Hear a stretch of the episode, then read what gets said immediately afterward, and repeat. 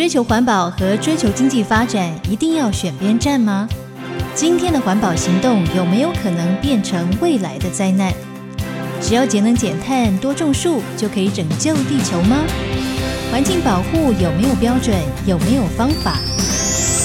欢迎收听《环保谁说了算》，让我们从不同角度看世界。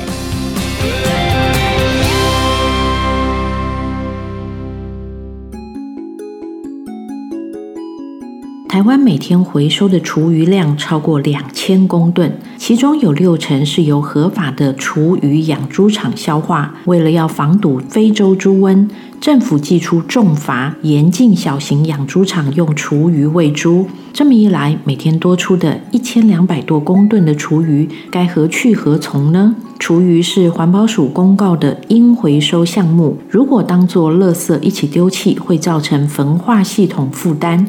燃烧产生戴奥辛，环保署建议民众把来路不明的肉品作为垃圾处理。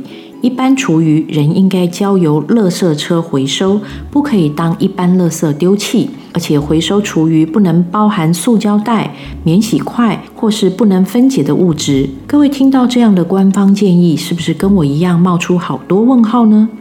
其实，透过知识的力量，厨余也可以改头换面，在短时间内变成有机肥。中研院院士，同时也是国立中心大学土壤环境科学系讲座教授杨秋中，研发出了以酵素取代微生物的堆肥技术，在短短三个小时内就可以把厨余变成有机肥，不仅大幅提高生产效率，还解决了头痛的臭味问题。传统靠微生物去分解厨余的方式，是以厨余中的养分去喂养微生物，导致有机肥里的营养比例失调，而且容易产生有机酸，反而让作物长不好。杨教授研发出以不同种类酵素分解厨余的技术，不但可以分解一般厨余，连枯枝落叶和养殖场的动物排泄物也一样有用。传统厨余堆肥是透过微生物分解。过程中产生的代谢物，像是有机胺、有机氮、氨气等酸臭味，非常不好闻。还没有等到有机肥料做好，就已经造成了环境二次污染。杨秋中教授从八千多种不同酵素挑选合适的种类，改良传统厨余堆肥的缺点，翻转了堆肥场总是弥漫着酸臭味的印象。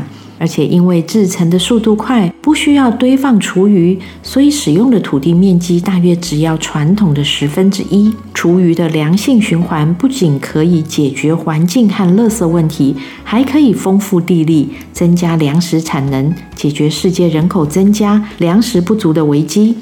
全台湾有两千多万吨的有机废弃物，真正送到堆肥厂的总量不到十分之一。传统堆肥生产耗时又污染，该是时候改变传统做法，尝试新的方式了。我是朱慧芳，环境不会说话，环宇广播为环境发声。